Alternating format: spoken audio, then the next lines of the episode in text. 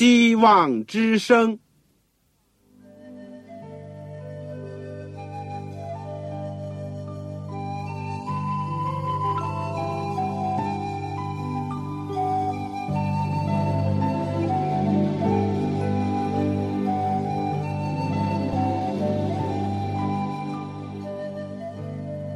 各位听众朋友，各位弟兄姐妹，欢迎您收听信徒培训这个节目。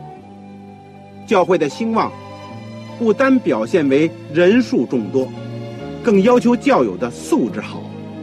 为了使教会真正达到人丁兴旺，有灵性健壮，希望之声特别为广大的信徒制作了信徒培训这个节目，满足主内同工同道的需要。信徒培训由黄牧师主讲，将有多种课程推出，欢迎弟兄姐妹们踊跃参加。下面我们就把节目时间交给黄牧师。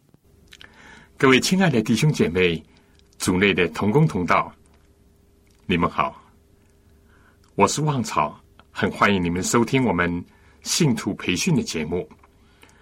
我们这套节目呢？从第一门课《基督的生平与教训》开始，现在我们已经过了十门课。最近阶段呢，我们都是学习保罗的书信。保罗书信，我相信会学习一个相当长的时间。我们已经初步的研究完了加拉太书，我们现在正在学习和研究的是。罗马书，大家都知道，这是非常重要的一卷书信。我谢谢主，我有机会能够在空中和大家一起学习。我也谢谢许多听众写信给我，告诉你们学了神的话语以后，心灵受到了鼓舞，信心增长了，而且能够面对。许许多多似是而非的问题，更加把信心和信仰建立在圣经的基础上，建立在主耶稣基督的身上。为此，我们非常的感谢主。我们今天呢，要学习一个关于守日的问题，守日子的问题。这个经文呢，会在罗马书十四章第五。到第六节，在我们学习之前呢，让我们一起祷告。亲爱的阿巴父，我们实在是谢谢你，在我们今天还有平安，还有健康，能够一起借着空中的电波学习主的话语。我们谢谢你给我们这样大的恩典。但我们更加要谢谢你，在一千九百多年前，你让主耶稣基督来到我们这个世界上，做我们的救主，为我们牺牲，为我们复活升天。今天在天上做我们的中保和大祭司，而且我们还等待着主的荣耀的降临。主啊，谢谢你，因着你来到我们这世界。我们才开始有希望，主啊！正因为我们有希望，我们的人生感觉到充实。今天，我们也再次谢谢你，给我们机会学习罗马书。今天，恳求你在我们学习这个重要的问题的时候，差遣圣灵，能够借着主的话语教导我们，让我们明白你在圣经里面。在这段里面所告诉我们的信息，好让我们更加的爱你，更加的亲近你。求主今天也特别赐福给第一次来收听的听众朋友，使得他们能够明白。求主也恩待我们当中身体软弱的，或者心灵里面还有忧伤的，但愿主天上的大光和你属天的能力能够领导我们。让我们承受你的恩典，谢谢你垂听我们的祷告，是奉靠主耶稣基督的圣名，阿门。弟兄姐妹，你有圣经呢，请你打开新约罗马书第十四章。我们以前已经用了两次研究关于食物的问题。我们知道呢，这里不是在讨论一般的食物的好和坏，或者是洁净与不洁净的问题。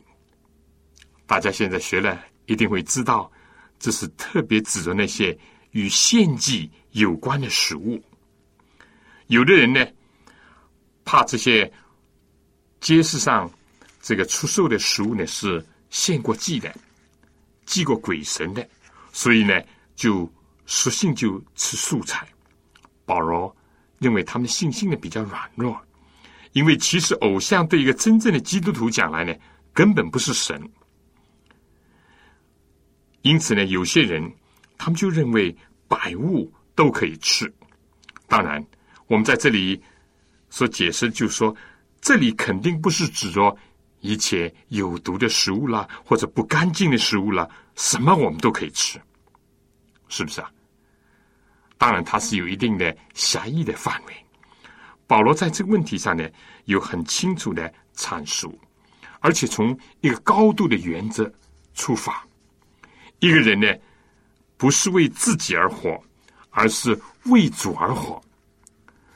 所以要为着建立以及造就别人而活，因此呢，我们不能使主担忧，也不能因着我们去绊跌了别人。同时呢，保罗也指出，信仰的根本，或者我们所追求、所等候的上帝的国呢，不在乎吃喝，只在乎公义、和平，并圣灵中的喜乐。个人对某些细则可能有认识上的不同，或者做法上的差异，但是彼此不要轻视，尤其不要论断。今天呢，我们就是要学习一个守日子的问题，是在罗马书十四章第五到第六节。那么，我想趁着这机会讲一讲。你有圣经的，当然，请你就打开这个圣经。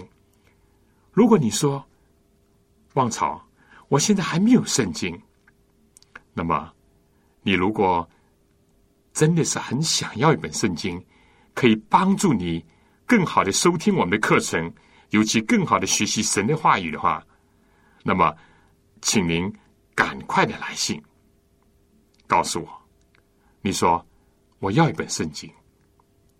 来信呢，就请寄香港邮政总局信箱七六零零号，或者是三零零九号。我再报一次，香港邮政总局信箱七六零零号，或者是三零零九号。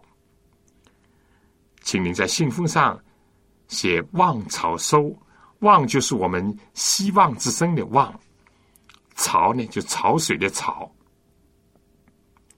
当然，写清楚你的姓名、地址和邮编的号码。而如果传真对你是方便的话，你也可以使用我们的传真服务。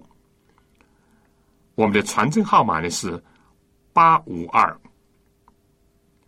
八五二二四五七六零一九，八五二二四五七六零一九。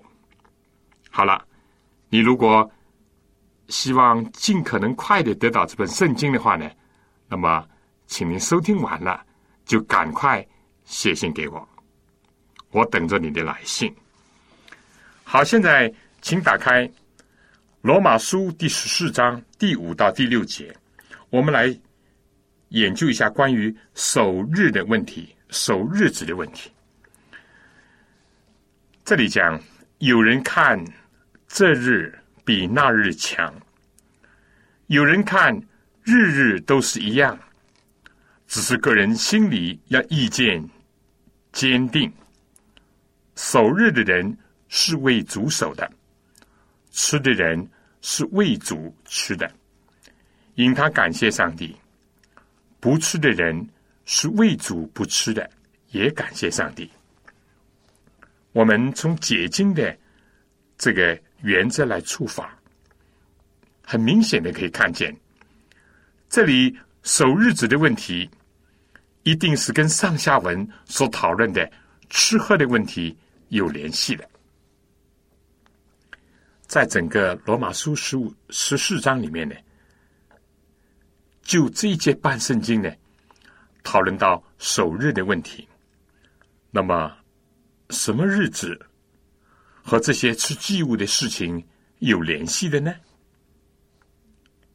我们说，研究圣经不要孤立来看，也要参考其他的圣经的。篇幅，或者是书卷，尤其是同一个作者所做的，那么我们可以在加拉太书第四章里面呢，看到这样一段。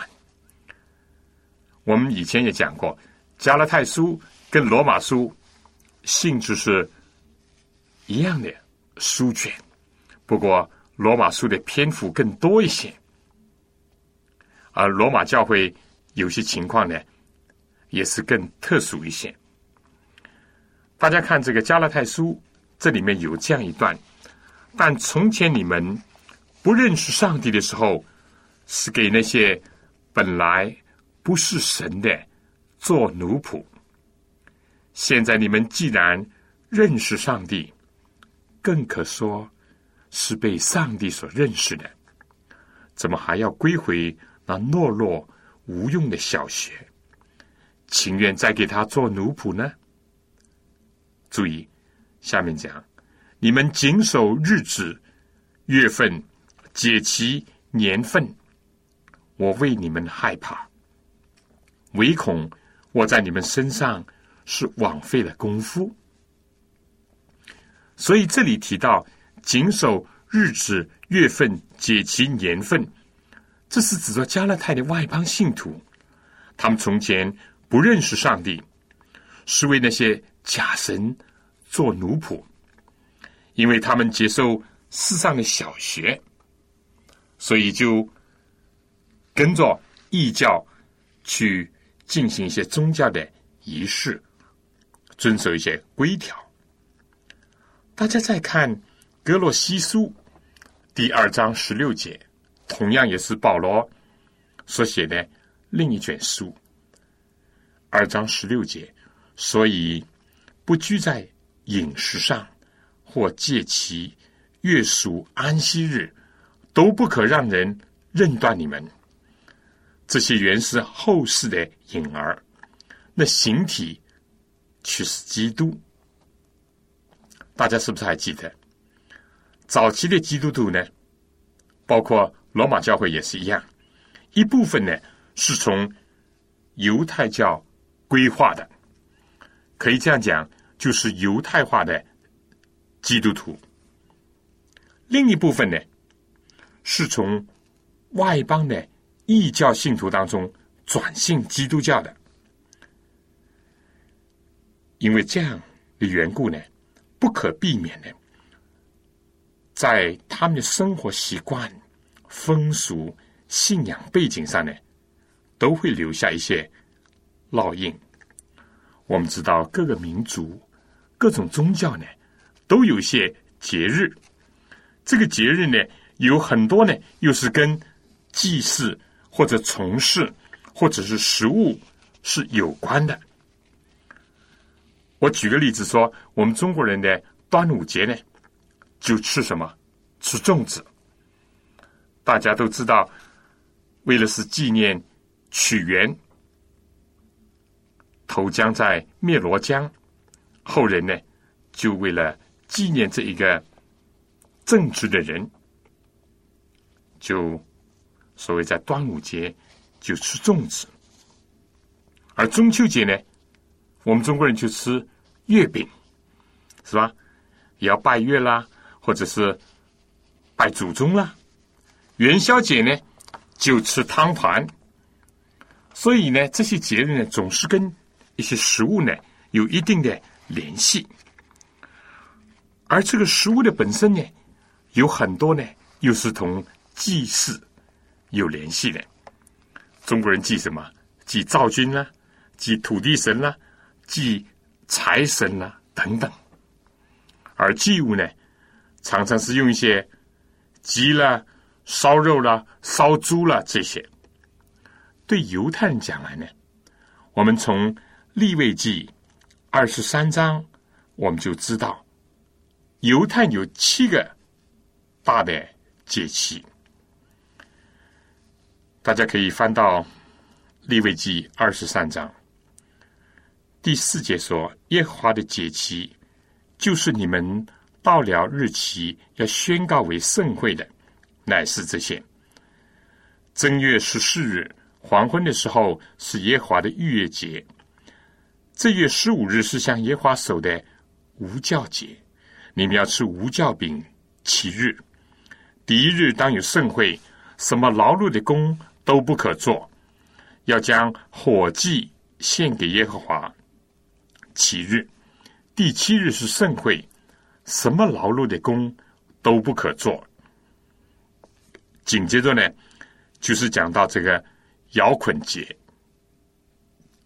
在第十节讲，要将出手的庄稼一捆带给祭司。这个摇捆节呢？也可以叫出手锏，带到祭司那里呢，他要把这一捆在耶和华面前摇一摇，使你们的蒙悦纳。祭司要在安息日此日把这捆摇一摇。另外，同时呢，伴随着一些这个献祭呢，摇这捆的日子，你们要把一岁没有残疾的公绵羊羔。献给耶和华为翻祭，所以犹太里的正月十四、十五、十六呢，这是三个连在一起的节日。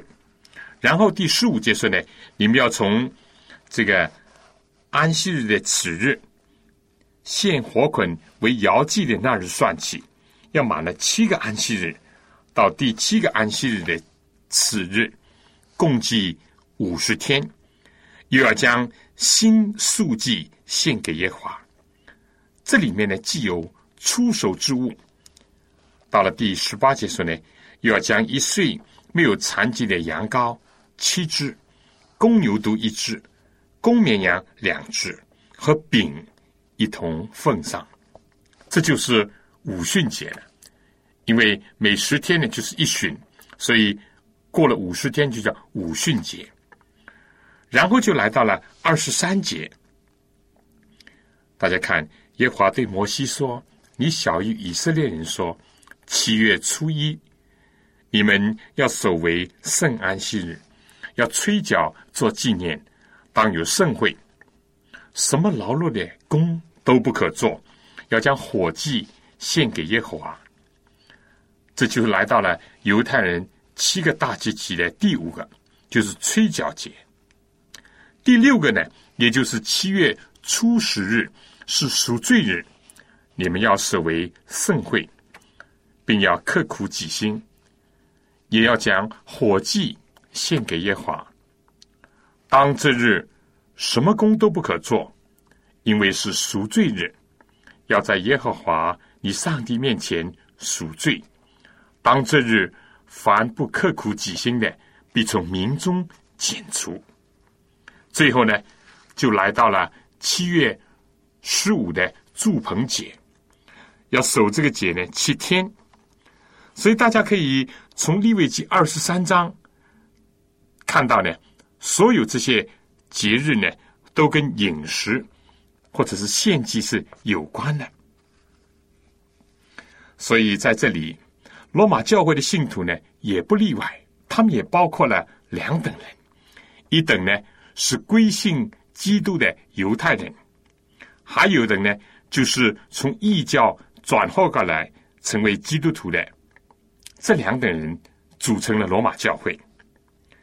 那么大家可以想想，在他们过去许多年的生活习惯，以至于他们的信仰背景当中呢，当然都留下了一些这个影响。几乎是信了主以后呢，有的时候这个影响呢还是存在着。犹太人在这节期当中呢，有些日子好像要守安息那样，或者要守为盛会，什么工都不可做。而外邦人呢，过去对某些节期呢也是非常重视的，甚至直到信了主以后呢，有的是还是按照。风俗习惯，或者是过去的传统去遵守，你说这奇怪吗？也不奇怪。正像我们今天的中国人，甚至于有一些人根本不知道粽子的来历，或者月饼是为什么要吃的。但在这一天，怎么样？大家都喜欢守这两个节日，吃吃月饼啦，或者是呃裹裹粽子啦。或者在元宵节里面呢，也做些汤团元宵了，以示庆祝或者做纪念。当然，也有人把这些呢作为这个供奉，作为祭物，这是无可否认的事情。第一代的基督徒，包括保罗自己，有的时候呢，也还是尊重那些过去的节期。但我们从圣经知道。我们整个信仰的中心就是主耶稣基督，其他全无功效。耶稣怎么做，我们就怎么样学，这就叫基督徒。所以，我想在讲下面之前呢，我先请大家听首歌。这个只要靠他，耶稣基督是我们唯一的依靠。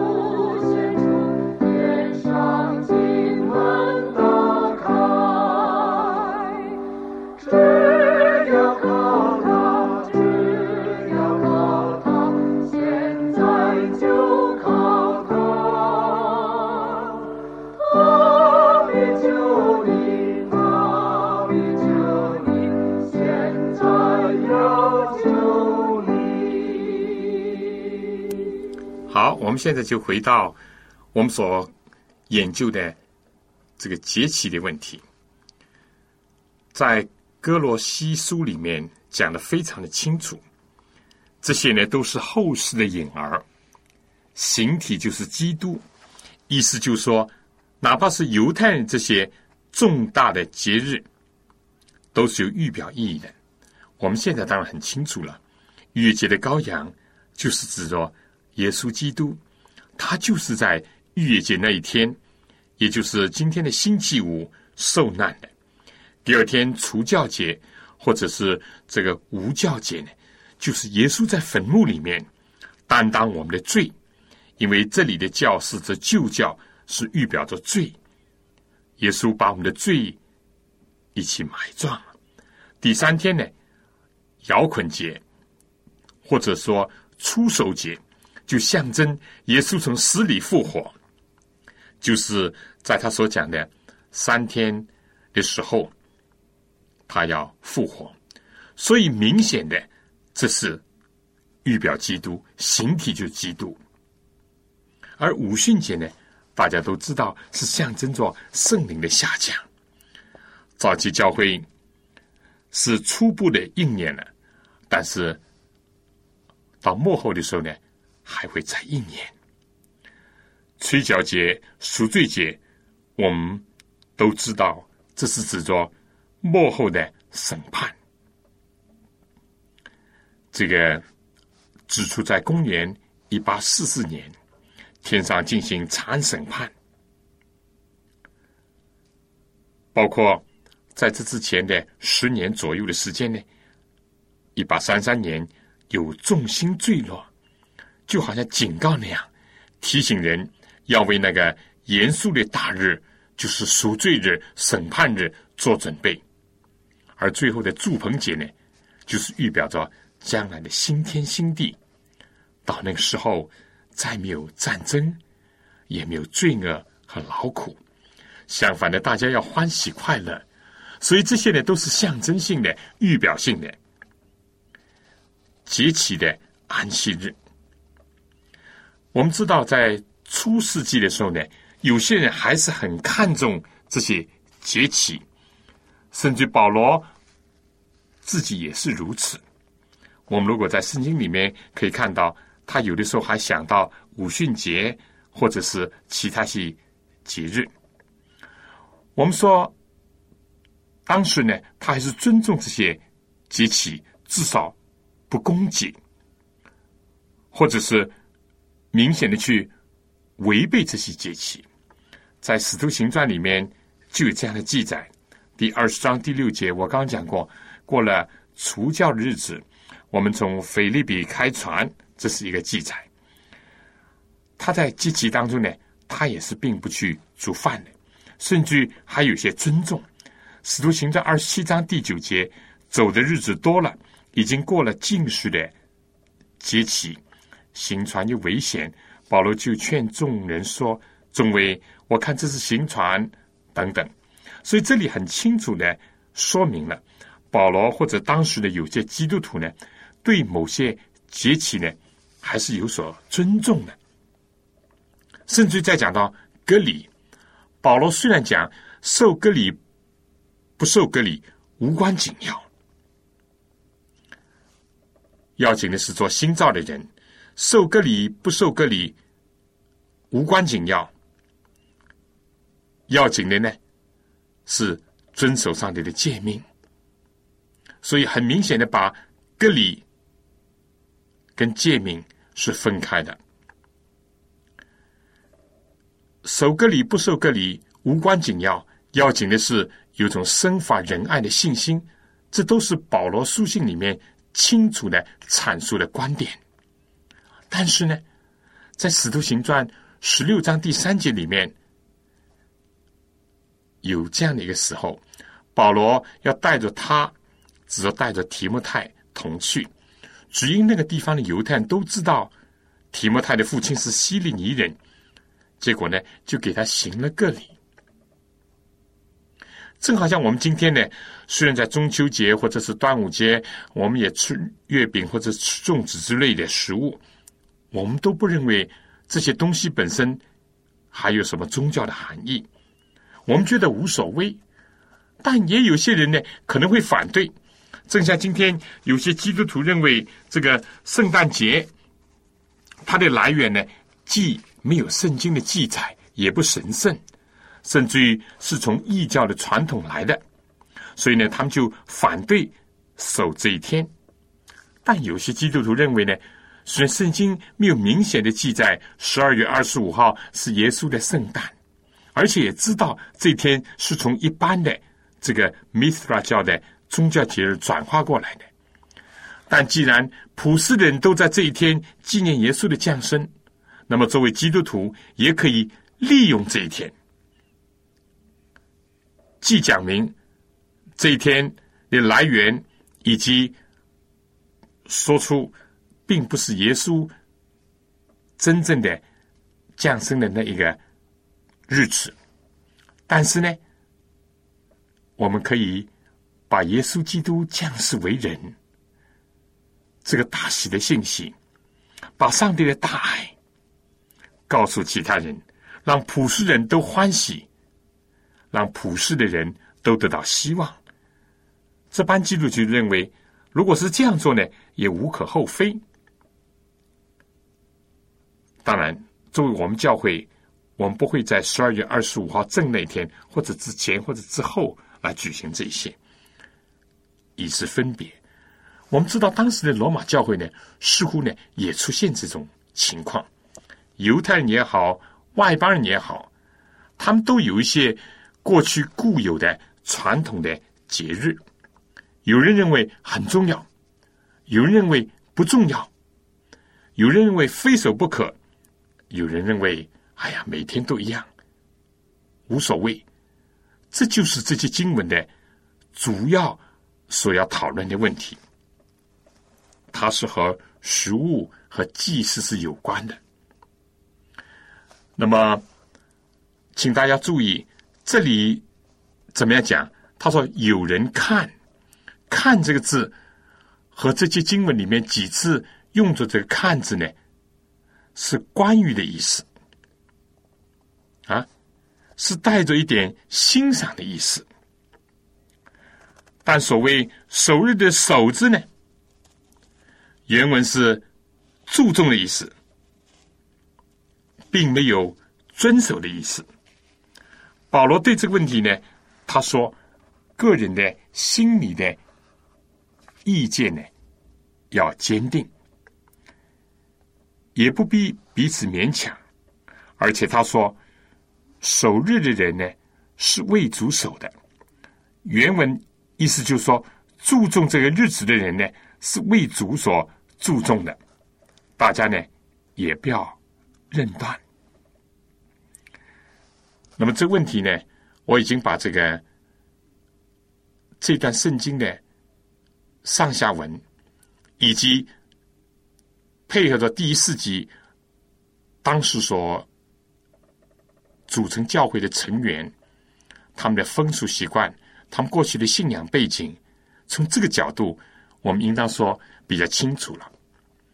但问题就是来到今天，有些人呢，把这些圣经呢做另外一种解释。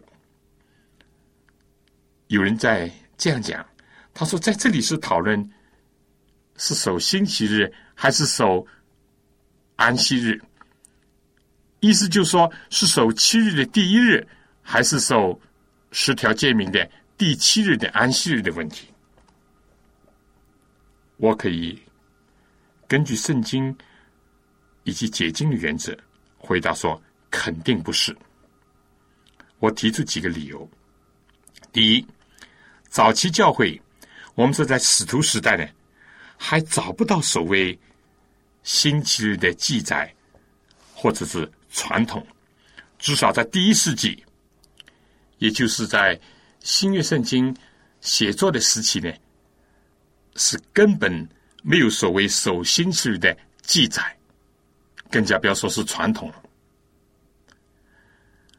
也没有所谓星期天呢或者礼拜天呢这样的字眼，而圣经里唯有。八次记载了七日的第一日，也就是我们今天所讲的星期日。但如果我们把这个八次逐一的去查考一下的话呢，你就会看到有六次呢，都是提到有关耶稣在那天复活而已。但要知道，耶稣复活这件事情。在最初的时候，连了他的门徒都有怀疑，都不相信，所以就谈不到会在那个时候呢，他们就守复活日、守星期日，甚至今天有人说这就是主日。所以六次就仅仅是记载这样一个事实，就根本没有可能说庆祝复活日啊，庆祝这个星期日这件事情。另外两次呢？一次是在《使徒行传》二十章，这是保罗的告别会。圣经记载，七日第一日，我们聚会掰饼的时候，保罗因为要此日起行，就与他们讲论，只讲到半夜。所以这里明显是指着晚上的聚会，因为圣经讲，我们聚会的那座楼上有好些灯柱。有蜡烛，有灯，有个少年名叫犹推古，坐在灯台上，困倦沉睡，等等。第十一节呢，又讲到保罗又上去掰饼吃了，谈论许久，直到天亮，这才走了。这不是很明显？这在晚上举行了一次告别会，而且呢，通宵达旦，由于依依不舍。由于保罗有很多话要讲，甚至讲到一个少年都打瞌睡了，甚至从窗台掉下去，保罗又怎么样为他祷告，把他救活了？所以这里讲的有什么可能是指着已经是守复活日啊，守星期日啊，或者是所谓的守主日？没有可能，这只是一次告别会，而且。不是预先安排的，再加上呢，这是在晚上举行的，不是在星期六的晚上呢，就是在星期天的晚上所举行的会议，看你怎么样想。如果按犹太算日子的方法呢，它就是指着今天的星期六的晚上开始举行的会议。但不管怎么样讲。都不能说明，这是今天有些人所讲的啊，这是在做礼拜啦，在白天的时候啦。何况我们已经讲了，这是特殊的一次告别会而已。那么圣经记载的，当然指新约圣经记载的七日第一日八次当中最后一次呢，剩下的就是捐款的问题了。大家可以翻到《哥林多前书》十六章第二节。每逢七日第一日，个人要照自己的镜像抽出留作。原文呢是自己留作，或者说留在自己的身边，免得我来的时候呢献臭。这里呢既不说明在聚会，而且呢只说明过了安息天呢。个人要把上一周所有的款项呢，都把账记好，留出一部分呢来做捐款，预备保罗来的时候呢，可以收取这个捐款，把他带到耶路撒冷去照顾那里遭受患难的穷苦的已经归信基督的犹太人，就是如此而已。我们说这一点。圣经的记载，以及所有现在历史资料的记载，都根本没有所谓守星期日这件事情。所以，既然如此，这里就不可能是在讨论守星期天啦，或者是守安息日。你说是不是？根本没有这事情，怎么在讨论呢？第二点，安息日呢是上帝所设定的。而且呢，是从创世纪的时候呢就已经记载了。创世纪第二章第一节，天地万物都造起了，到第七日，上帝造物的功已经完毕，就在第七日歇了他一切的功，安息了。上帝赐福给第七日，定为圣日，因为在这日，上帝歇了他一切创造的功。就安息了。在创世纪第八章，也就在洪水的时代，似乎已经暗示了七日一周已经是当事人所熟悉的。因为第八章第十节说，他又等了七天，再把鸽子从方舟放出去。十二节他又等了七天，放出鸽子去，鸽子就不回来了。再到创世纪二十六章亚伯拉罕的时候呢，圣经怎么样讲？圣经论到亚伯拉说，都因他听我的话，遵守我的吩咐和我的命令、律例、法度。从这里来看。显然，怎么样？亚当亚伯拉罕的时候，根本没有到西乃山所谓重新颁布十条诫命的时候，因为在亚伯拉罕的时代，已经很明白的讲到有上帝的律例。这个当然是在未到西南山之前，甚至是早几百年呢。在埃及记第十六章二十五节。摩西说：“你们今天吃这个吧，因为今天是向耶华守的安息日。你们在田野必找不着了。这是指哦解玛纳，六天可以收取，第七天乃是安息日，那一天并没有了。第七日，百姓中有人出去搜，什么也找不着。耶华对摩西说：‘你们不肯守我的诫命和律法，要到几时呢？’”你们看，耶华即将安息日赐给你们，所以第六天他赐给你们两天的食物，第七天个人要住在自己的地方，不许什么人出去。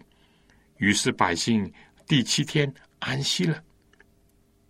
这在衰及记第十六章，而上帝重新颁布十条诫命呢，是在西乃山，不错，但是在。出埃及记二十章是在这之后，所以所有这些都说明了安息的一贯性和它的神圣性，是上帝锁定的，而不是像这里所讲，人看要怎么样就怎么样。保罗在这里所讨论的啊，有人看这样，有人看那样，这不是你看我看的问题。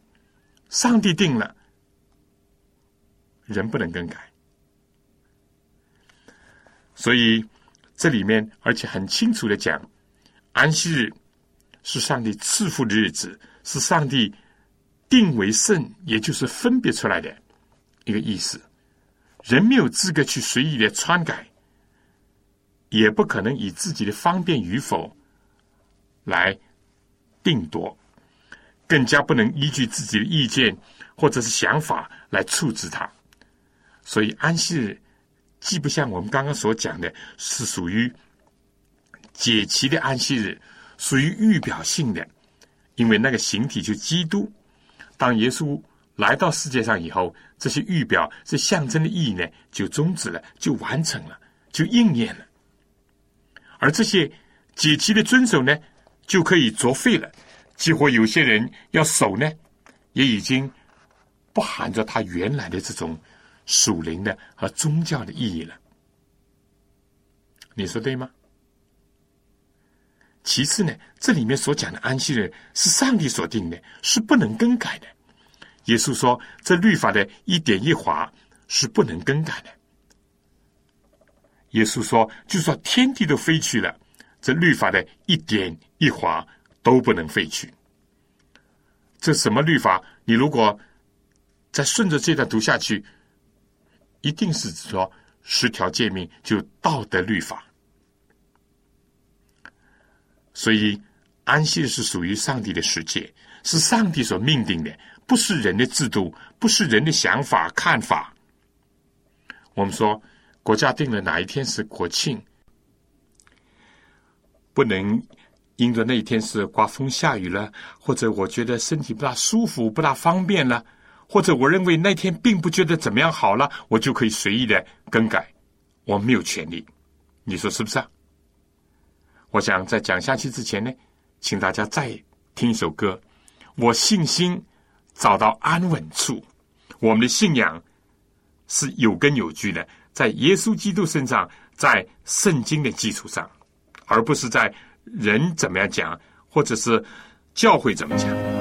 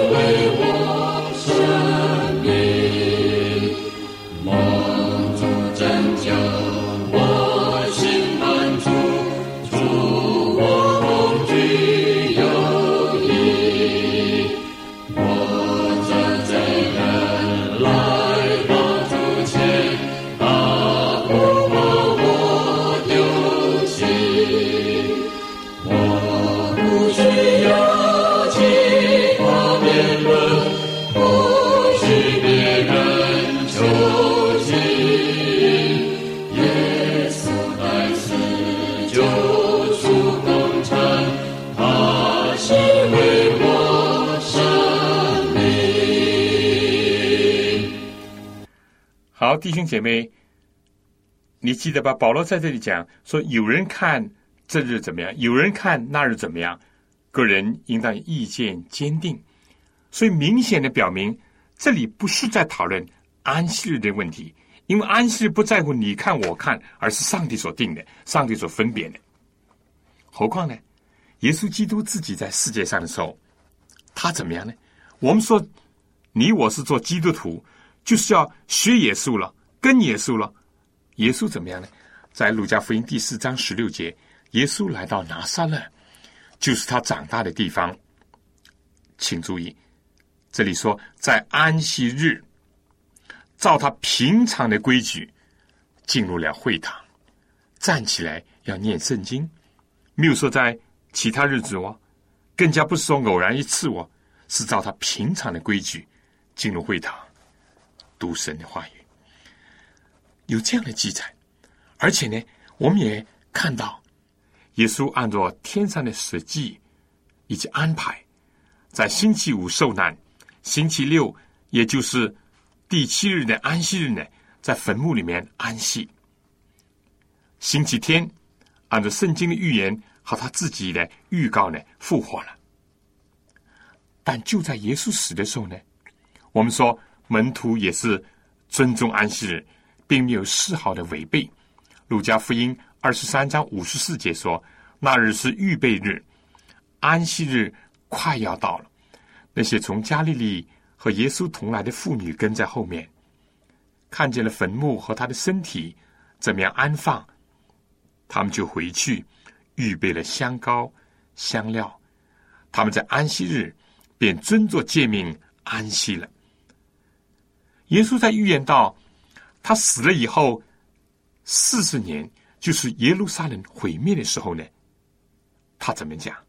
他说：“你们要祷告，使你们逃难的时候呢，不要遇见冬天和安息日。所以，不论耶稣活着的时候，耶稣死的时候，或者是耶稣死了以后几十年，在耶稣的心目当中，守安息日是这样的神圣。虽然。”他在世界上的时候呢，他要扫除一切人为的障碍，以及犹太人加在安息上面的种种无意的这些规条和数波人的重担。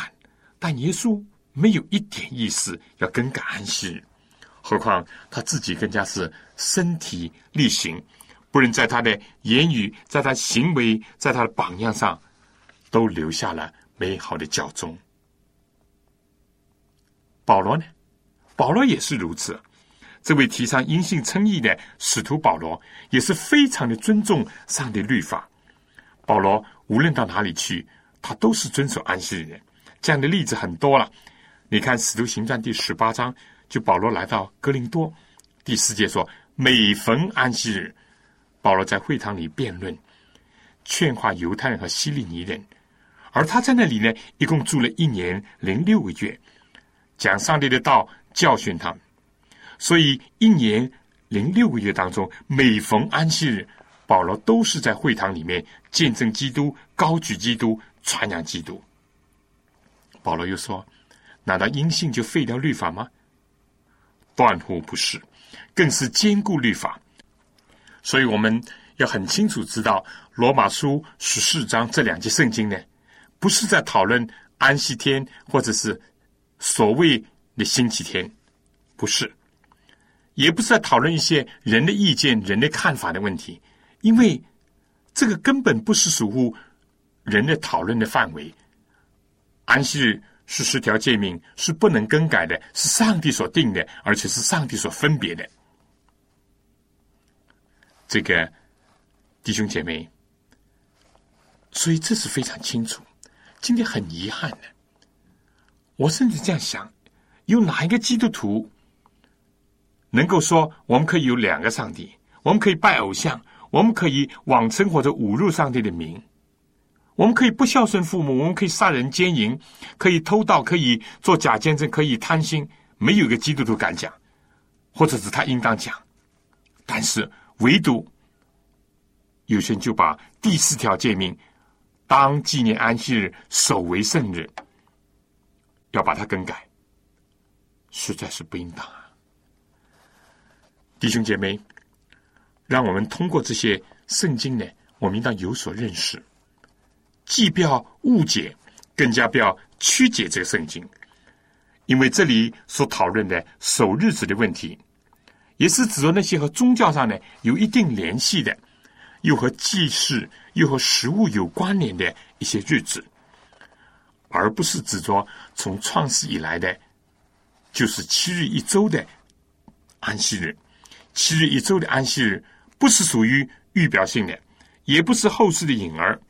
相反呢，它是让我们回过头去纪念上帝的创造，也纪念耶稣基督在十字架上的救赎，为我们带来的心灵安息。第七日的安息日是和十条诫命共存的，永存不废的。至于那些传统的啦、民族的节日呢，我们不要去过分的重视它，也不要去拼命的去攻击它或者否定它。只是呢，这些节日跟我们的得救是无关的，像割礼一样，守也好，不守也好。啊，不过有些如果是遵守这节日是为了主的缘故，那也就不必去这个苛责。但如果有些人也是出于爱主的缘故，不去守这些，那也无所谓。重要的就是要遵守上帝的诫命，弟兄姐妹，这个。一九九八年七月七号，这个教宗呢发表了一个使徒的文告。他在感叹这个世风日下，在感叹教会的软弱的同时呢，他就号召天主教徒，号召其他人都来尊重星期日，来在礼拜天去做礼拜。他的动机可能是希望。能够对社会、对道德现象有所帮助、有所改善。他也同样引证了很多圣经，包括从创世纪引起，包括引到了上帝赐福给安息日定为圣日。但是非常遗憾的就是说，他说第七日安息日已经被更改到现在所谓一周的这个复活日，也就星期天了。这是一个很大的一个遗憾，也是对圣经很不够尊重的。弟兄姐妹，圣经很清楚的告诉我们要重视这个问题，因为这里面牵涉到我们今天遵守安息日，是表明我们相信上帝的创造。今天许许多多的人都不相信，只相信无神论、进化论，甚至于教宗去年发表一个文告说。他们接受进化论，这又是一个很吃惊、令人遗憾的事情。所以，我们遵守安息日，表明我们是坚信上帝的创造，他是创造主，我们是受造者，我们只是人，我们不是神。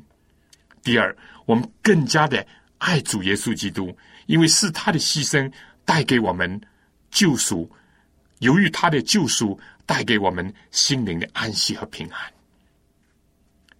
还有一点。这是二十世纪非常需要的这一天，使得我们更多的能够回到上帝，回到家庭，回到弟兄姐妹的团契，回到大自然当中去的一天。我还讲一点，安息日在今天的时代，还有一个是一个权威的一个记号：你到底是顺从上帝，还是顺从人？你到底听上帝说这是永存不废的，还是听人说这已经是被更改了或被挪移了？